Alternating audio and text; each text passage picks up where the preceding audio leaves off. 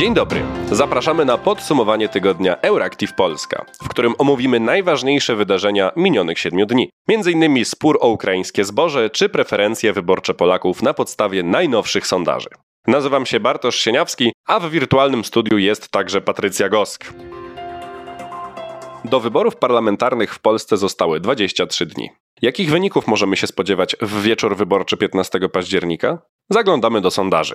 Prawo i Sprawiedliwość jest liderem wszystkich opublikowanych w tym tygodniu badań. Jednak wygrana tego ugrupowania w wyborach nie jest jeszcze przesądzona. W czwartek ukazał się sondaż United Surveys przeprowadzony na zlecenie RMF i Dziennika Gazety Prawnej, według którego opozycja ma szansę na koalicyjny rząd, nawet jeśli PiS porozumiałoby się z Konfederacją. Według badania PiS cieszy się poparciem rzędu 31,6%. Na koalicję obywatelską głos oddać chce 27% badanych. Trzecia droga oraz lewica mogą liczyć na poparcie około 10%. Konfederacja zalicza spadek. Wskazało ją 9,3% wyborców. Formacja ta zamyka listę partii, które według sondażu mogą przekroczyć próg wyborczy. Tymczasem w sondażu IBRIS wykonanym na zlecenie wydarzeń Polsatu PiS zdobył poparcie 32,6% ankietowanych. Kilka procent poparcia mniej, bo 26,6% otrzymałaby Koalicja Obywatelska. Trzecia droga uplasowała się na ostatnim miejscu podium z poparciem 10,6%. Wzrost ponownie notuje Lewica, na którą zagłosować chce 9,9% badanych. Konfederacja ponownie ze spadkiem, poparło ją 9,5% osób. Żaden pojazd zarejestrowany na terenie Federacji Rosyjskiej nie wiedzie już do Polski. Zakaz obowiązuje od 16 września i jest zgodny z wytycznymi Komisji Europejskiej dotyczącymi ograniczenia możliwości wjazdu samochodów na rosyjskich tablicach rejestracyjnych na terytorium Unii Europejskiej. To kolejna z sankcji nałożonych na Rosję za wszczęcie wojny z Ukrainą. Podobne zasady wprowadziły już Finlandia i państwa bałtyckie. Wcześniej zakaz obowiązywał zarejestrowane w Rosji samochody ciężarowe. Obecnie dotyczy już wszystkich pojazdów, nieważne czy zarejestrowanych na osobę prywatną czy firmę. Znaczenia nie ma także narodowość właściciela pojazdu. Samochody z rosyjskimi rejestracjami nie będą wpuszczane do Polski i będą zawracane do państwa, z którego próbują się dostać na terytorium naszego kraju. Jeśli kierowca odmówi powrotu, jego pojazd zostanie zajęty przez służbę celną. 18 września władze w Kijowie poinformowały o złożeniu do Światowej Organizacji Handlu skargi na Polskę, Węgry i Słowację. Państwa te przedłużyły embargo na ukraińskie produkty rolne, mimo uchylenia go przez Komisję Europejską. Polska stara się w ten sposób chronić swój sektor rolniczy. Do Polski wjechało bowiem aż 100 tysięcy ton zboża technicznego z Ukrainy. 19 września prezydent Ukrainy powiedział: Wydaje się, że grają na siebie, a w rzeczywistości pomagają przygotować scenę dla aktora z Moskwy. Tego samego dnia wiceminister gospodarki i handlu Ukrainy Taras Kaczka zasygnalizował, że Ukraina wprowadzi embargo na polską cebulę, pomidory, kapustę i jabłka. 20 września Mateusz Morawiecki ostrzegł władze w Kijowie przed eskalacją konfliktu. Przypomniał przy tym, że Polska jako pierwsza zrobiła dla Ukrainy bardzo dużo. Podkreślił także, że Polska nie zgadza się z żadnymi procedurami, regulacjami, rozporządzeniami bądź pozwami, które są przeciwko niej kierowane.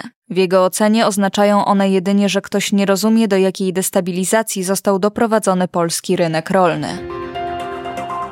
Unia Europejska stoi obecnie przed zadaniem wyboru osób na dwa czołowe stanowiska finansowe: przewodniczącej Rady do spraw nadzoru Europejskiego Banku Centralnego i szefowej Europejskiego Banku Inwestycyjnego. Głównymi kandydatkami na to pierwsze stanowisko są Niemka Claudia Buch i Hiszpanka Margarita Delgado. Z kolei o drugie walczą również Hiszpanka Nadia Calvino i Dunka Margarethe Vesteja.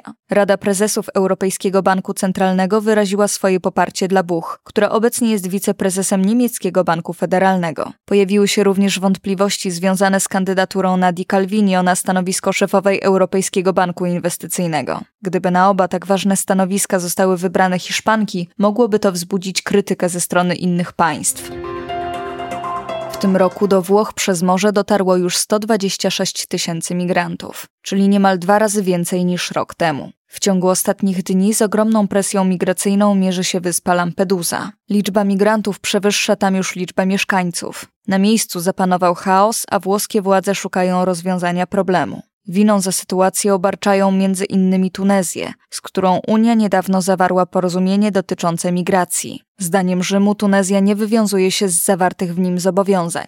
Z władzami Włoch rozmowy prowadzą między innymi przedstawiciele Niemiec i Francji. Ze względu na sytuację na Lampedusie Berlin wznowi program dobrowolnego przyjmowania migrantów. Portugalia również wyraziła gotowość przyjęcia części imigrantów.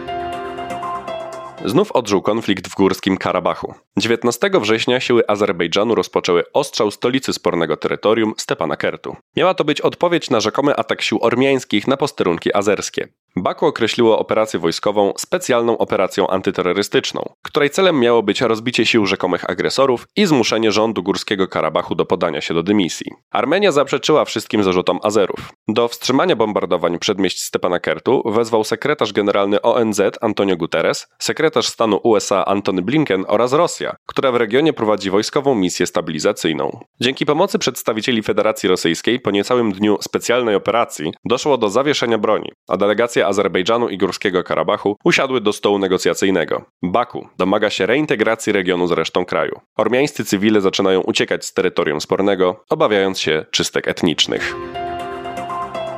We wschodniej Libii pękły dwie tamy w okolicy miasta Darna. Okazało się, że wybudowane pół wieku temu zapory od 20 lat nie były konserwowane. Doliczono się 5 tysięcy ofiar śmiertelnych powodzi we wschodniej Libii, ale liczba zaginionych jest tak duża, że władze szacują, że zabitych w wyniku kataklizmu może być nawet od 18 do 20 tysięcy osób. Na tak katastrofalną powódź w Libii złożyło się kilka czynników. Po pierwsze, nad krajem przetoczył się cyklon Daniel, który wcześniej dokonał zniszczeń na północnym wybrzeżu Morza Śródziemnego. Gdy Daniel dotarł do Libii, był już subtropikalną burzą, ale o bardzo intensywnych opadach deszczu. Wzbierająca w rzekach woda doprowadziła do przerwania dwóch tam, a fala z wielką siłą wdarła się do miasta. Była tak silna, że zmywała całe budynki, a także samochody i ludzi do morza. Dlatego tak wielu osób wciąż nie można odnaleźć i być może w niektórych przypadkach nigdy się to nie uda. Morze wciąż wyrzuca na brzeg kolejne ciała, inne dalej unoszą się na jego powierzchni. Jednym z najczęściej odwiedzanych przez turystów miast na świecie jest Wenecja, którą w ubiegłym roku przyjechało zobaczyć 9 milionów ludzi. Władze Wenecji starają się jakoś zaradzić temu problemowi, ponieważ obecność w mieście turystów w tak dużej liczbie może mieć także negatywne dla całej miejscowości konsekwencje, jak wzrost wysokości czynszów czy gentryfikacja dzielnic. Władze Wenecji postanowiły więc wprowadzić wynoszącą 5 euro opłatę dla turystów, którzy przyjeżdżają do miasta na jeden dzień. Z opłaty zwolnione byłyby dzieci poniżej 14 roku życia, studenci czy osoby dojeżdżające do pracy. Wprowadzenie w życie systemu poprzedzi miesięczny okres próbny. Testy będą miały miejsce w przyszłym roku. To wszystko w dzisiejszym podsumowaniu tygodnia redakcji Euractiv Polska. Życzymy Państwu miłego weekendu. Do usłyszenia.